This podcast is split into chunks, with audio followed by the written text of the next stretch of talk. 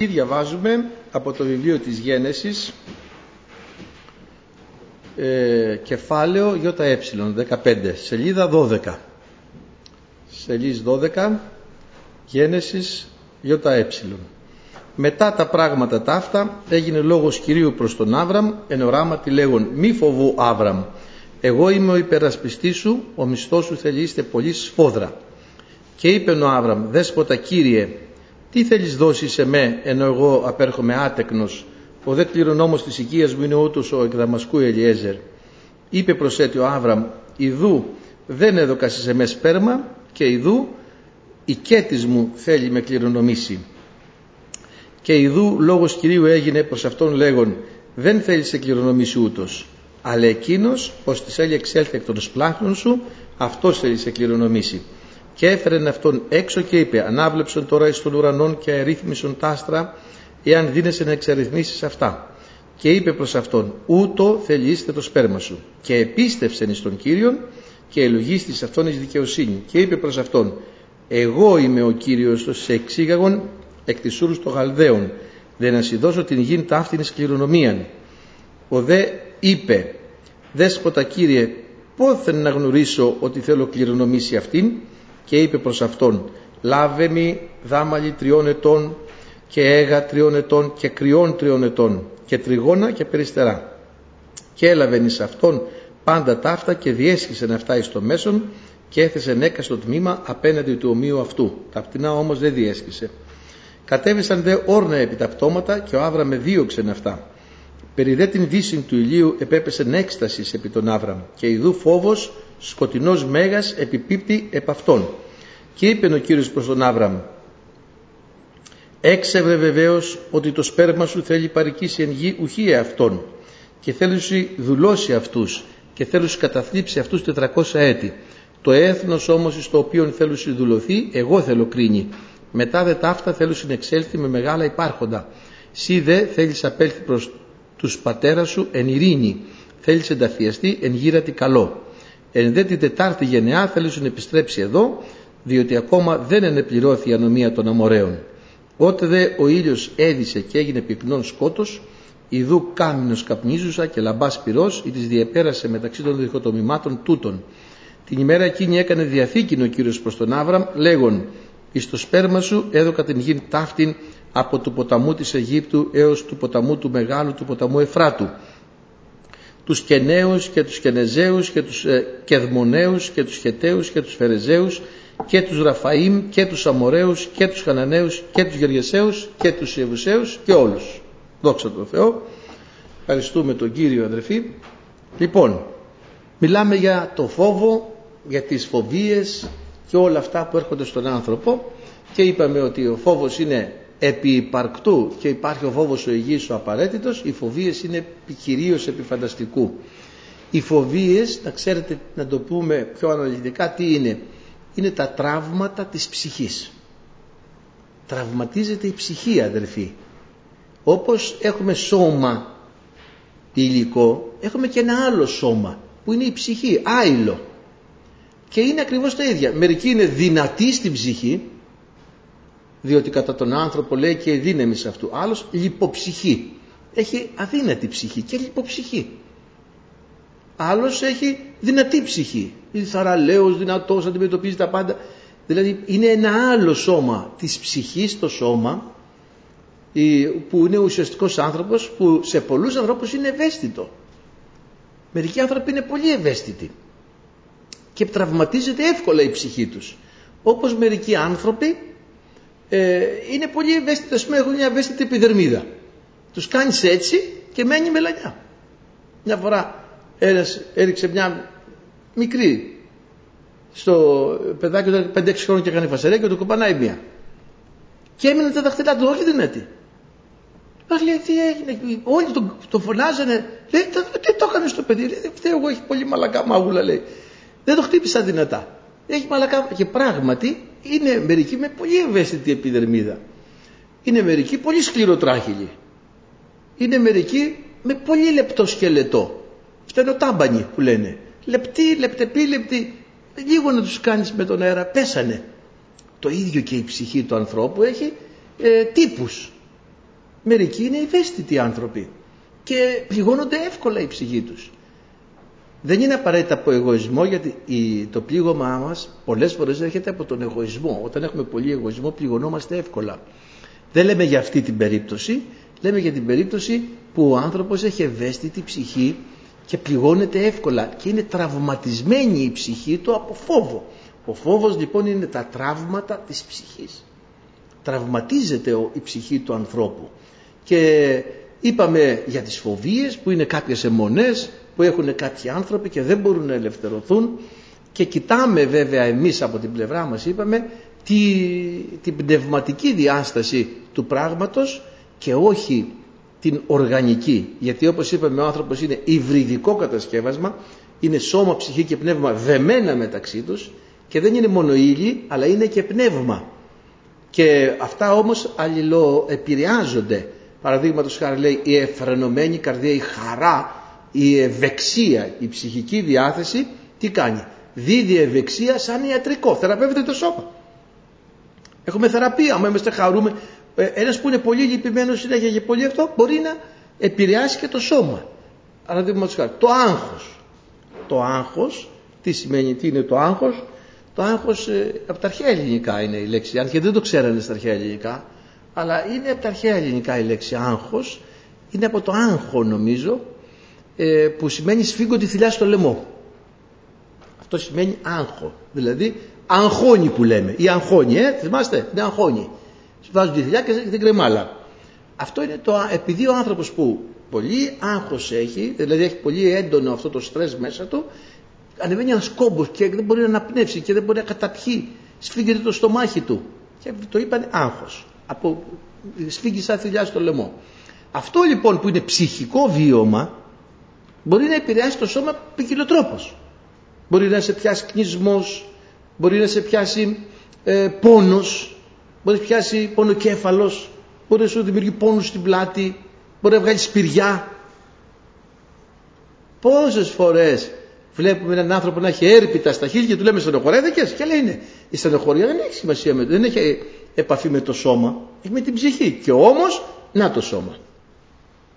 Έρχεται και ξεσπά στο σώμα. Είμαστε λοιπόν υβριδικό κατασκεύασμα και αλληλοπηρεαζόμενοι είμαστε σώμα, ψυχή και πνεύμα. Το πνεύμα είναι κάτι πιο δυνατό, κάτι πιο εσωτερικό, κάτι πιο θεϊκό θα λέγαμε, αλλά η ψυχή με το σώμα και η, πραγματικά είναι πολύ κοντά.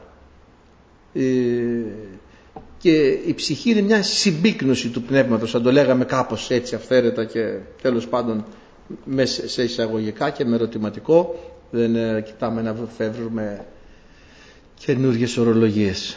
Λοιπόν, έτσι ο φόβος λοιπόν έρχεται μέσα στον άνθρωπο, είπαμε ο φόβος είναι προστασία για τον άνθρωπο, ο άνθρωπος που δεν έχει φόβο σημαίνει έχει άγνοια κινδύνου το λέμε και πληγώνεται και θέλει συνέχεια επιτήρηση.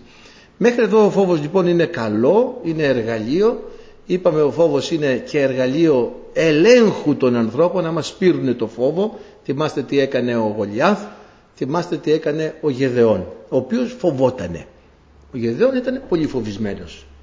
Κοπάνιζε εσύ το κρυφά μέσα σε ένα λόνι εκεί κρυφά και κρυβότανε στη σπηλιά φοβισμένος, είχε φόβο στην καρδιά του. Φοβόταν τους Μαδιανίτες. Οι, οι, αυτοί φοβόταν τους Φιλιστέους, το Γολιά, το Φιλιστέο. Λοιπόν, ο φόβος μας είναι ο Γολιάθ, έτσι το είχαμε πει. Ε, λοιπόν, ε, και ο Κύριος τι ήθελε να του βγάλει το φόβο μέσα από την καρδιά του. Να φύγει ο φόβος. Και ο Θεός δεν θέλει να έχουμε τέτοιου είδους φόβο. Θα δούμε εδώ δύο φόβους που έχει ο Αβραάμ. Δύο φόβους.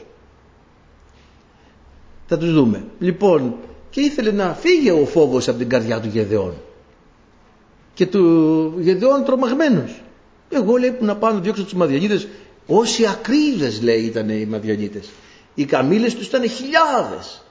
Ερχόταν λέει και τους μαδάγα τα Σπαρτά. Εκατομμύρια πρόβατα, κοπάδια, τεράστια. Και οι ίδιοι λέει σαν τις ακρίδες. Τόσοι πολλοί ήτανε. Και φοβισμένος ο Γεδεών. Και ο Κύριος θέλησε να του πάρει το φόβο. Λέει Γεδεών αύριο θα πολεμήσεις και θα νικήσεις τους Μαδιέντες. Αλλά εάν φοβάσαι, κάτι του είπε ο Κύριος, αλλά εάν φοβάσαι, κατέβαση και φουρά ο δούλος σου στις σκηνές των Μαδιανιτών και εκεί θα σου πάρω το φόβο. Και πράγματι παίρνει το φουρά, τον, τον οπλοβαστά, τον βαστάει τα όπλα εκεί πέρα, το, το βαστάζω τέλος πάντων, τον παίρνει, κατεβαίνει στις σκηνές των Μαδιανιτών. Και πώς τώρα από χιλιάδες σκηνές, χιλιάδες, μιλιούγια, αμέτρητοι, πέφτουν σε μια σκηνή απ' έξω και κρυφακούνε. Και ήταν δύο μέσα και κουβεντιάζανε και ο ένας διηγείτο στον σύντροφό του, στον συγκατοικό του ένα όνειρο. Ε, παιδί μου λέει χθες βράδυ τι είδα; Τι είδες του λέει ο άλλος. Είδα ότι ήταν ένα κρίθινο ψωμίο και πάνω από το βουνό και καρβέλι, ένα καρβέλι, όχι όπως είναι τώρα οι φρατζόλες, ένα καρβέλι στρογγυλό και σαν ρόδα κύλησε από το βουνό και έπεσε πάνω στις σκηνές μας των Μαδιανιτών λέει και δεν έμεινε τίποτα όρθιο. Και του λέει ο άλλος, αποκάλυψε. Τον έβαλε ο Θεός για να φύγει ο φόβος από το Γεδεόν. Του λέει ο άλλος, ούτω δεν είναι η μη ηρομφαία του Κυρίου και του Γεδεών. Μόλις τα ακούει ο Γεδεών αυτό, του φύγει αμέσως ο φόβος. Ευχαριστούμε τον Θεό. Του φύγει ο φόβος και πήγε εκεί και έκανε αυτό που ξέρουμε. Τα έκανε γης μαδιά μου. Δεν άφησε τίποτα όρθιο. Με 300. Λοιπόν, του πήρε το φόβο. Έρχεται τώρα εδώ και μιλάει στον Αβραάμ. Στον Άβραμ, μάλλον ακόμη ο Αβραάμ είναι Άβραμ. Και του λέει, μη φοβού Άβραμ. Γιατί του λέει μη φοβού; Τα βάλε με τον Χοδολογομόρ, έτσι. Ε, ε, τι άλλο έκανε; Ε, με, εκεί με διάφορους ε, βασιλείς πολέμησε βέβαια τον ξεσπίτωσε ο Θεός ήταν Σύριος και στη Μεσοποταμία ήταν ο Ναχόρ ο παππούς του Θάρα ο πατέρας του ο Ναχόρ ο αδελφός του και ο, ο Αράν ο αδελφός του και και Ναχόρ αδελφό. Και βγες του λέει. Πού να πάω; Βγες φύγε. Δεν του είπε πού να πάει. Και εξήλθε μας λέει η Γραφή τι εξήλθε; Μη εξεύρων που υπάγει περιουσίες σπίτια λεφτά προστατικά ε, κοινωνική καταξίωση. Του λέει φύγε τον άφησε έτσι. Πήγαινε. Πού να πάω; Δεν του είπε. Προχώρα άντε να σου πει ο κύριος να φύγει. Προχώρα και να μην σου λέει πήγαινε δεξιά, πήγαινε αριστερά. Τέλος πάντων βγήκε. Με τα υπάρχοντά του, κάποια υπάρχοντα πήρε, τον ευλόγησε ο Θεός. Έμεινε στη Χαράν, πέθανε ο Θάρα, πατέρας του, πήγε στην Αίγυπτο, γύρισε, ξανά στη Χαράν, ξανά στη Χανάν, έκανε βόλτες. Τι πράγματα είναι αυτά; Πού θα σταθώ; Πού θα φτιάξω σπίτι; Πού θα βάλω τα παιδιά μου; Τέλος πάντων δεν είχε ακόμη με τις άλλες γυναίκες είχε. Είχε με τη Χετούρα. Είχε πολλά παιδιά με τη Χετούρα. Έκανε και με την Άγαρ. Με τη Σάρα δεν είχε στο τέλος. Τι θα κάνω; Δεν ξέρω. Ανασφάλεια. Εκκρεμότητα. Δεν προχωράει τίποτα. μου είπε να βγω. Πού να πάω; Μέσα στη μέση της ερήμου. Δεν έχω που να σταθώ. Δεν έχω σπίτι. Σε σκηνές. Πήγαινε του λέει. Φύγε, προχώρα. Μια ανασφάλεια, ε. Πήγε σε ξένα μέρη. Κινδύνεψε. Η γυναίκα του. Τη θέλει του Αβιμέλεχ. Περιπέτειες. Και δεν ήξερε τι να κάνει. Φοβισμένος. Κοίτα της λέει Εκεί όταν ο Βιμέλεχ μόλις πάμε να πεις αδερφή μου είσαι. Από το φόβο του. Γιατί λέει, εάν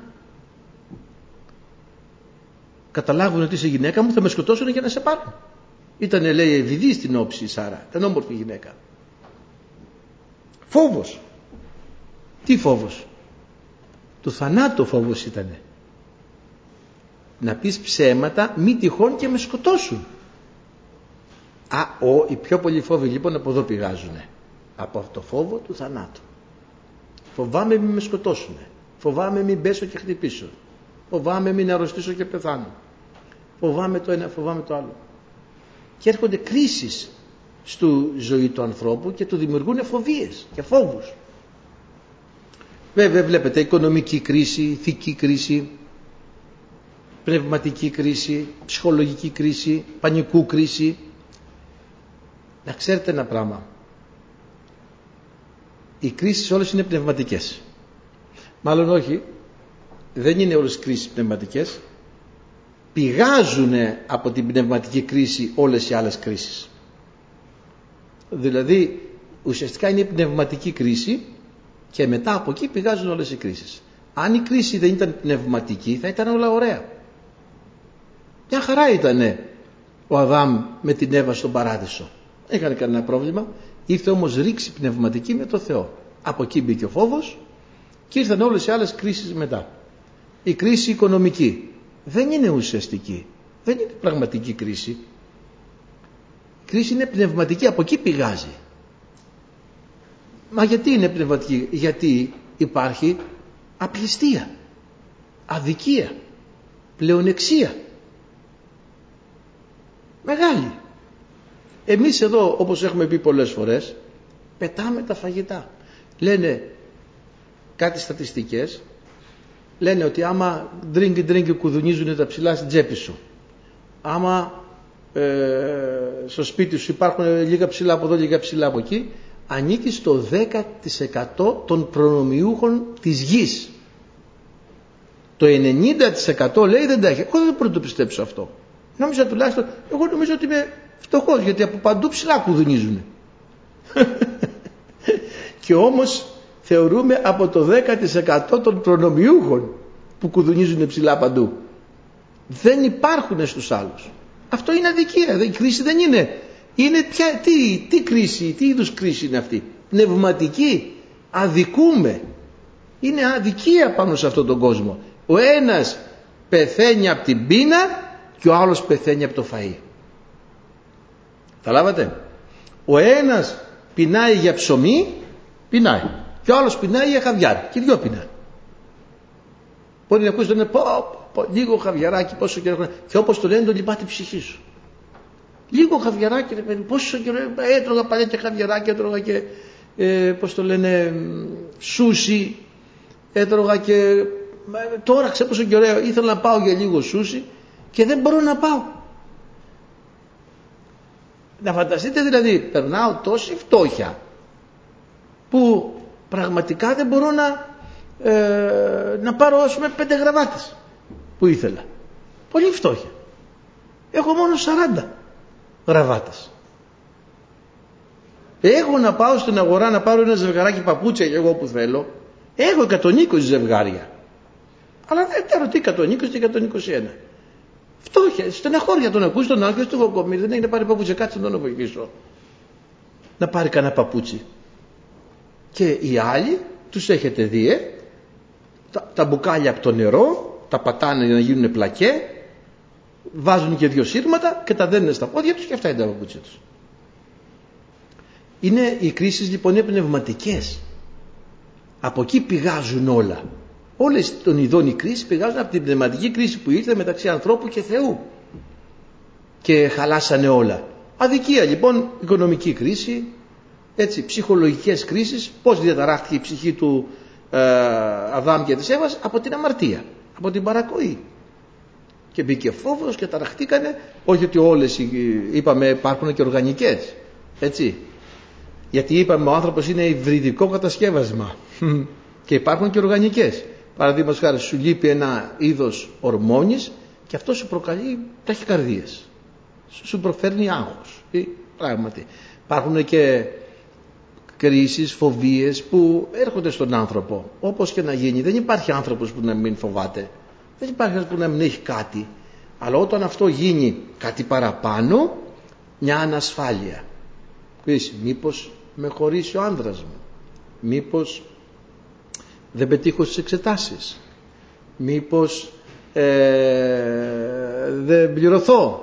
Μήπως δεν έχω δουλειά τον άλλο μήνα. Μήπως δεν παντρευτώ. Μήπως και φοβίες και άγχη και κρίσεις παντού έρχονται. Αλλά έρχεται ο Κύριος και λέει μη φοβού Άβραμ. Ξέρω ότι σε έκανα να φύγεις, σε ξερίζωσα, σε ξεσπίτωσα δεν έχεις να ακουμπήσεις πουθενά. Όμως έχεις εμένα. Δεν μας φτάνει αδερφοί. Ναι, δεν, πολλά μας λείπουνε. Δεν μας φτάνει που έχουμε τον Κύριο. Δόξα τω Θεώ. Έχουμε τον Χριστό όμως. Του λέει Άβραμ έχεις εμένα. Δεν, μη φοβάσαι. Μη φοβού. Μην έχεις ανασφάλειες. Μην έχεις φοβίες. Και μετά έρχεται. Το άγχος ανεβαίνει. Το, και μετά γίνεται ένας φαύλος κύκλος. Και το ένα φέρνει το άλλο. Και το άγχος ξανά δημιουργεί φοβίες. Και οι φοβίες άγχος. Και η ψυχή του ανθρώπου υποφέρει και ταλαιπωρείται η ευαίσθητη ψυχή του ανθρώπου.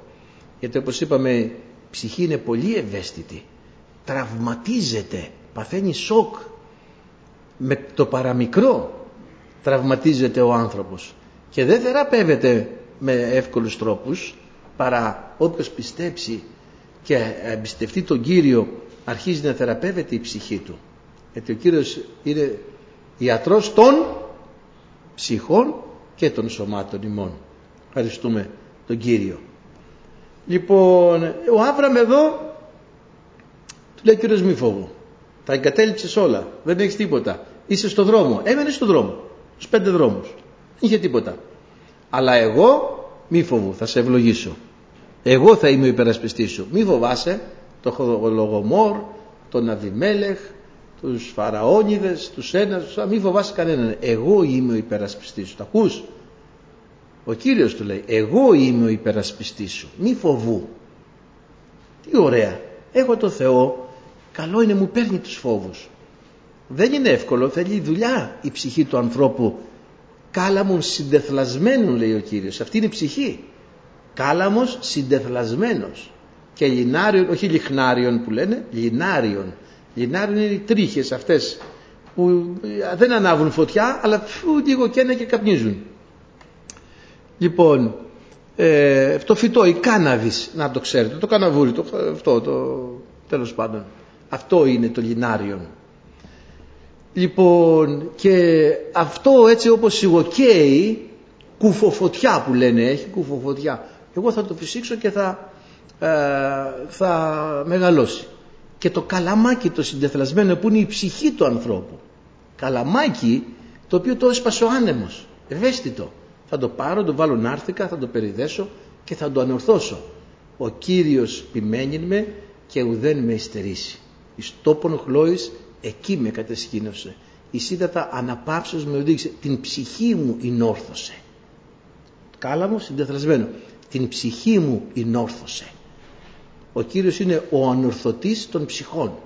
Άμα η ψυχή σου είναι φοβισμένη, τσακισμένη από τους ανέμους του κόσμου αυτού, αν, αν, αν, θα λες αυτόν τον ψαλμό την ψυχή μου ενόρθωσε. Ευχαριστούμε το Θεό. Αυτά κάνει ο Κύριος. Αδερφοί μη φοβού Άβραμ.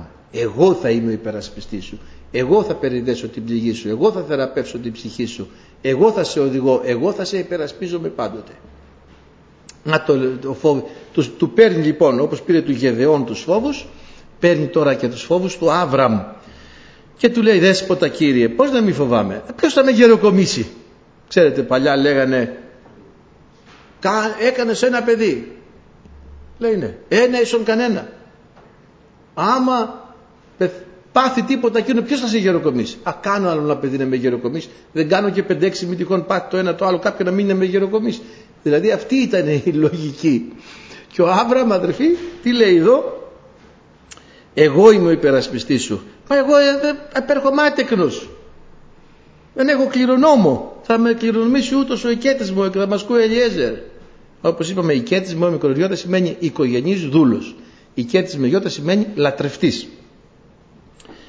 Λοιπόν, ε, και είπε προς έτου Αβραάμ, εδώ δεν έδωκες σε εμέ σπέρμα και ο οικέτης μου θέλει να με κληρονομήσει. Και του είπε ο Κύριος, δεν θα σε κληρονομήσει ούτως, αλλά εκείνος ώστε θέλει εξέλθει εκ των σπλάχνων σου, αυτός θα σε κληρονομήσει. Μα πότε, μη φοβού όταν εγώ το λέω όπως το λέω εγώ έτσι θα γίνει μα πότε θα με κληρονομήσει; Πότε θα κάνω παιδί; Μα πότε θα έχω κι εγώ σπέρμα; Και έφερε αυτόν έξω και του είπε ανάβλεψον τώρα στον ουρανό και αρίχνησον τα άστρα εάν δίνεσαι να εξερευνήσεις αυτά και είπε προς αυτόν ούτω θέλει είστε το σπέρμα σου. Θα κάνω λέει το σπέρμα σου ως τα άστρα του ουρανού και ως η άμμος παρά το χείλος της θαλάσσης. Αυτό μερικοί το παίρνουν κατά γράμμα. Δεν είναι κατά γράμμα. Δεν εννοεί θα, ως είναι η κόκκι του άμμου της θαλάσσης. Γιατί άμα η κόκκι του άμμου της θαλάσσης είναι ένα πεντάκις, τετράκις, οχτάκις, τρισεκατομμυριάκις δεν θα είναι τόση η απόγονη του Άβραμ. Είναι έκφραση. Ότι θα σε πολλαπλασιάσω και θα σε αυξήσω πολύ. Είναι μια έκφραση. Όσα είναι τα άστρα του ουρανού αμέτρητα, αμέτρητα. Μα δεν είναι αμέτρητη η απόγονη του Αβραάμ. Είναι μετρημένη. Ούτε είναι αυτό που το λέει ο Θεός ακριβώς. Είναι μια έκφραση ότι θα σε κάνω πλήθος μέγα. Θα σας πολλαπλασιάσω, θα σας αυξήσω. Αυτό εννοεί. Δεν το πάρουμε κατά γράμμα μια έκφραση όπως είπε ο Κύριος ας πούμε όποιος σκανδαλίζεται από το δεξί του μάτι να το βγάλει. Μα ήταν μια έκφραση. Δεν πάει να βγάλει το μάτι του. Όλοι θα πρέπει να είμαστε τυφλοί. Και από τα δυο. Ε, και έτσι αδερφοί αγαπητοί ε, έχουμε τώρα και του λέει μη φοβού, κοίταξε πάνω αμέτρητα. Κοίτα την άμμο της θαλάσσης αμέτρητη. Έτσι θα σε κάνω και σένα. Θα σε πληθύνω πάρα πολύ. Μα δεν έχω ούτε ένα παιδί και εσύ λες να με πληθύνεις. Ναι. Ε, ξέρουμε ότι ο Αβραάμ είναι ο παππούς του Ιακώβου που γέννησε το 12 γένος του Ισραήλ. Έτσι. Έκανε 12 παιδιά ο Ιακώβ, ο εγγονός του και έγινε πλέον το λαός της Ισραήλ. Να το, βγήκε. Δεν πάει να πει να μετράμε ένας κόκκος, ένας Ισραηλίτης, δύο κόκκι, δύο Ισραηλίτες. Δεν είναι αυτό. Λοιπόν και επίστευσε εις τον Κύριον όταν του είπε ε, ο, ο, ο, αφού μου το λέει ο Κύριος έτσι θα γίνει. Μα είναι δυνατόν. Δεν ξέρω. Ο Κύριος ξέρει. Ο Κύριος το είπε. Και μπήκε μέσα στο Άβραμ την καρδιά χαρά. Και αφού μπήκε χαρά έφυγε η ανασφάλεια και ο φόβος για το μέλλον. Πολλοί φοβούνται για το μέλλον. Το μέλλον είναι του Κυρίου, αδερφοί. Δεν είναι δικό μας. Σε μας ανήκει το τώρα. Και εκείνο όχι με την έννοια την ουσιαστική του ανήκει, ζούμε το τώρα. Το χθες πέρασε, το μέλλον δεν το ξέρουμε. Οι αρχαίοι Έλληνες λέγαν γάρι τύχη ημών, το δε μέλλον αόρατον. Δεν το ξέρουμε, δεν το βλέπουμε, δεν το γνωρίζουμε. Λοιπόν, χάρηκε όμως, διότι ο Κύριος του λέει τώρα τα μέλλοντα του Άβραμ. Του λέει θα σε πολλαπλασιάσω αυτός που θα εξέλθει εκ των σπλάγνων σου. Μη φοβάσαι, δεν θα μείνεις άτεκνος, μη φοβάσαι, δεν θα μείνεις άκληρος, μη φοβάσαι, δεν θα είσαι όνειδος, μη φοβάσαι, μη φοβάσαι, δεν θα σε πειράξει κανένας, εγώ θα είμαι υπερασπιστής σου, μη φοβάσαι τον Φαραώ, μη φοβάσαι τους εχθρούς, μη φοβάσαι τον Αβιμέλεχ, μη φοβάσαι τίποτα. Τίποτα, τίποτα. Έναν να φοβάσαι εμένα. Και αν φοβάσαι το Θεό, μη φοβάσαι τίποτα άλλο.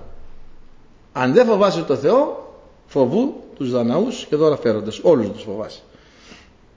Λοιπόν, και του είπε ο Κύριος εγώ είμαι που σε εξήγαγον εκ, εκ, της ούρ, εκ της ούρ των Χαλδαίων για να σου δώσω τη γη ταύτης κληρονομία. Ο, ο δε είπε δέσποτα Κύριε πόθεν να γνωρίσω ότι θέλω κληρονομήσει αυτήν. Έχω ακόμη αβεβαιότητα στην καρδιά μου. Έχω ακόμη ανασφάλεια μέσα μου. Δώσ' μου κάτι να καταλάβω ότι πράγματι αυτός ο λόγος σου θα γίνει. Μου είπες εσύ μη φοβού. Ναι αλλά εγώ φοβάμαι. Μου είπες εσύ μα υπερασπιστής σου. Ναι, αλλά έχω προβλήματα. Και δώσ' μου ένα σημάδι. Δώσ' μου μια βεβαιότητα. Βεβαίωσέ με. Εντάξει, του λέει ο Κύριος. Βλέπετε τι μας λέει ο Λόγος του Θεού ότι ο Κύριος μιλούσε προς τον Αβραάμ ως άνθρωπος στον φίλον αυτού και στο Μωυσή βέβαια όπως ο άνθρωπος μιλάει στο φίλο του. Γι' αυτό και επίστευσε ο Αβραάμ στον Θεό και ε, τι λέει εδώ και ελογίστη εις αυτόν εις δικαιοσύνη. Έτσι πίστεψε ο Αβραάμ στον Θεό και ελογίστη εις αυτόν εις δικαιοσύνη. Τι συνεχίζει στην Καινή Διαθήκη; Θυμάστε τι λέει; Και φίλος Θεού ονομάστη. Ονομα, ονομάστη και φίλος Θεού. Έτσι λοιπόν άμα έχεις φίλο το Θεό τι να φοβηθείς; Άμα έχεις φίλο το Θεό ποιος θα σε πειράξει; Εάν ο Κύριος είναι υπερημών τι θέλει είστε καθημών κανένας δεν μπορεί να σε πειράξει Τι λέγει τι και γίνεται χωρίς να προστάξει αυτό ο Θεός. Και φίλος Θεού ονομάστε αδερφοί και ο Χριστός ο Ιησούς είπε εγώ δεν σας λέω πλέον δούλους, θα σας λέω φίλους. Και ξέρετε τι πάνε να πει φίλος. Στον Πέτρο έλεγε φιλίσμε και στον, πρώτο ψαλμό, στον δεύτερο ψαλμό λέει φιλείτε τον ιών. Αγαπώ σημαίνει φιλό στα αρχαία ελληνικά έτσι. Λοιπόν και ξέχασα τώρα από που ξεκίνησα. Τέλος πάντων ονομάστηκε και ο Χριστός είπε σας ονομάζω φίλους και λέει και στο δευτερονόμιο νομίζω εάν η γενή του κόλπου σου, εάν ο Υιός σου, εάν ο πατήρ σου, εάν ο φίλος σου, ώστε είναι όσοι ψυχή σου. Βλέπετε υπάρχει στον φίλο υπάρχει ταύτιση ψυχής. Ε, γι' αυτό και ο, ο Δαβίδ όταν ε, έχασε τον Ιωνάθαν, τον γιο του Σαούλ μαζί, τον Σαούλ και τον Ιωνάθαν και έβγαλε έναν ύμνο και έψαλε όρητα εν γελβουέ θα το έχετε ακούσει, θα το έχετε διαβάσει φαντάζομαι, να μην το πούμε τώρα και ξεφεύγουμε το θέμα.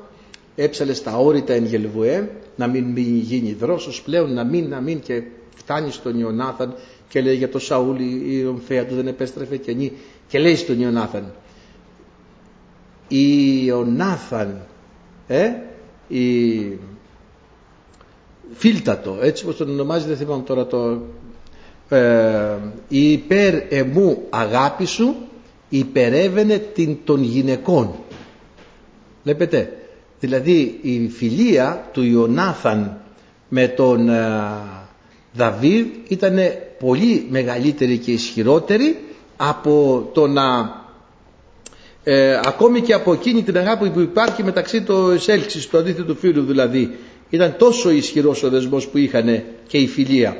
Και αυτό λοιπόν είναι ως η ψυχή. Είναι λοιπόν ο Αβραάμ φίλος με το Θεό που σημαίνει ένα με το Θεό. Μία ψυχή. Και αυτό και λέει εγώ είστε φίλοι μου και πάντα θέλω να είστε εν ευχαριστούμε το Θεό και του λέει επειδή φοβάσαι, επειδή έχεις αμφιβολίες, επειδή έχεις ανασφάλειες, επειδή μπορεί να μην το καταλαβαίνεις, επειδή μπορεί να έχεις άγχος, τι θα γίνει αύριο. Λοιπόν, και να έχεις φόβους και ανασφάλειες, θα κάνεις το εξής. Θα πάρεις μια δάμαλη τριών ετών μια έγα τριών ετών, έναν κρυό τριών ετών, τριγώνα και περιστερά. Θα τα πάρεις, τα άσκησες στη μέση, τα έβαλε απέναντι έκαστον από το διχοτομημένο τμήμα, τα διχοτομημένα τμήματα αυτά, τα έβαλε απέναντι το ένα από το άλλο ε, και τα πτηνά δεν τα έσκησε. Κατέβησαν όμως τα όρνα επί τα πτώματα και ο Άβρα με δίωξεν αυτά. Όλη μέρα εκεί τα όρνα τα μυριστήκαν τα κρέατα και τα αίματα και είχε πάλι και πάλευε όλη μέρα. Όλη μέρα πάλευε.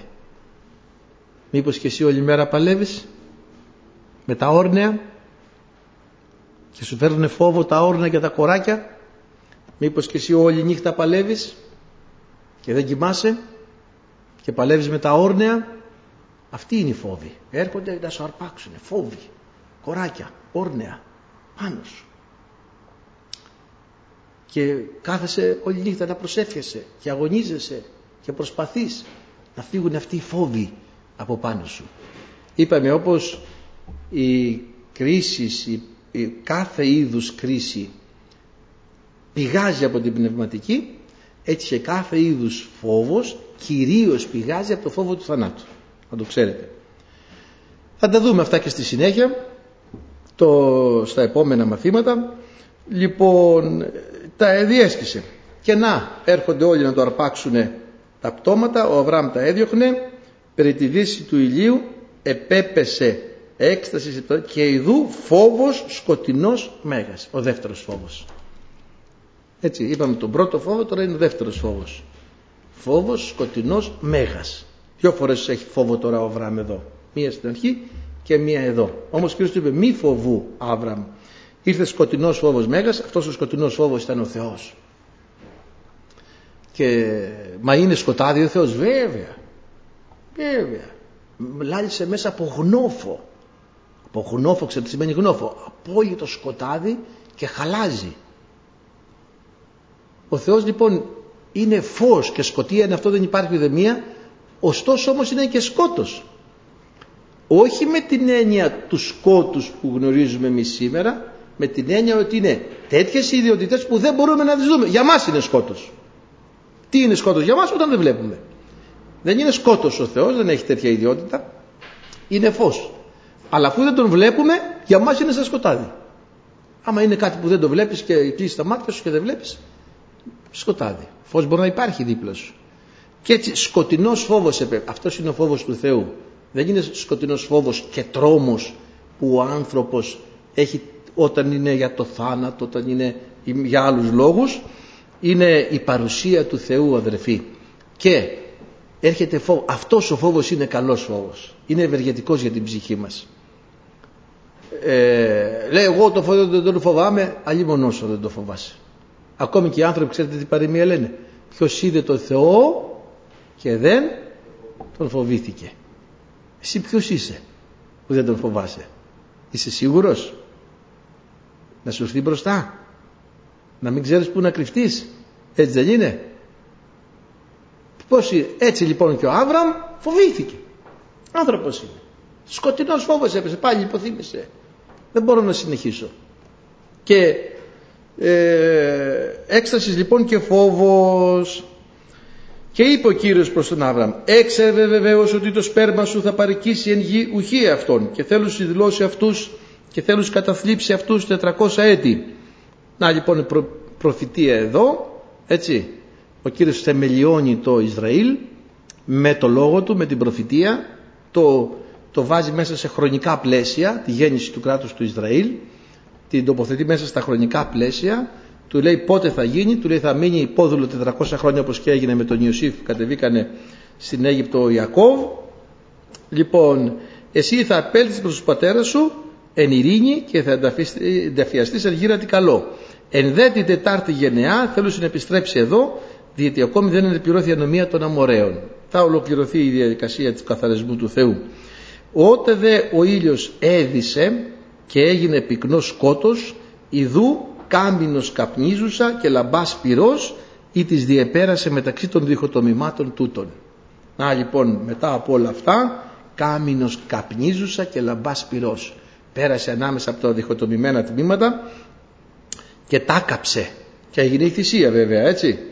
Και την ημέρα εκείνη έκαμε διαθήκη ο Κύριος προς τον Άβραμ λέγον εις το σπέρμα σου διαθήκη είχαμε πει τις σημαίνεις θυμάστε συμφωνία. Έτσι διαθήκη σημαίνει συμφωνία. Έκανε διαθήκη λοιπόν προς τον Άβραμ λέγον εις το σπέρμα σου έδωκα την γην ταύτην από του ποταμού της Αιγύπτου έως του ποταμού του μεγάλου του ποταμού του Εφράτου. Σου έδωσα τους Κενέους τους Κενεζέους τους Κεδμονέους τους Χεταίους τους Φερεζέους τους Ραφαΐμ τους Αμοραίους τους Χαναναίους τους Γεργεσαίους και τους Σεβουσαίους. Σου τους χάρισα όλους. Αυτούς που φοβάσαι στους χάρισα όλους.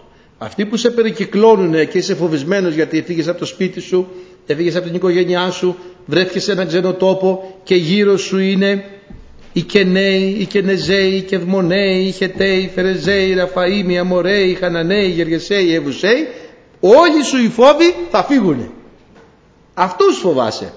Είσαι μόνος σου μέσα σε ένα ξένο τόπο ανυπεράσπιστος αλλά εγώ είμαι ο υπερασπιστής σου. Μη φοβάσαι.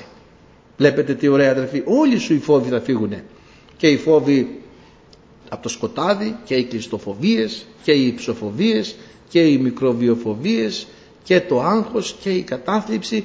Όλα θα φύγουν Άβραμ. Στους παρέδωσα όλους και λέει ο Κύριος Άντρου λέει τώρα μη φοβάσαι τους φόβους σου. Μη φοβάσαι τις φοβίες σου. Σου τους παρέδωσα όλους. Και έτσι αδερφοί αγαπητοί με παρησία να πούμε με όλη μας την καρδιά φόβος τέρμα. Φόβος τέλος. Γιατί ο Κύριος μου τους παρέδωσε όλους. Κοίτα εδώ πόσους φόβους του είχε ο Άβραμ γύρω του ε πόσους λαούς που τον φοβέριζαν και του άρπαξε τη γυναίκα και, και δεν ξέρω και τι άλλο. Το Λότ τον άρπαξαν ε, ο βασιλιάς των Σοδόμων πολέμησε με τον Χοδολογομόρ να πάρει πίσω το Λότ και την οικογένειά του, τα υπαρχοντά τους. Φόβοι, φόβοι, φόβοι νυχτερινοί, φόβοι σκοταδιού, φόβοι ζαρσέρ, φόβοι όπως είπαμε τις προάλλες αξονικού τομογράφου μακριά από εμάς και ας μην φοβόμαστε. Λοιπόν όλους τους φόβους ο Άβραμ τους παρέδωσα. Τίποτα μη φοβάσαι. Όλους τους γύρω ό,τι και να είναι. Εγώ είμαι ο υπερασπιστής σου. Αμήν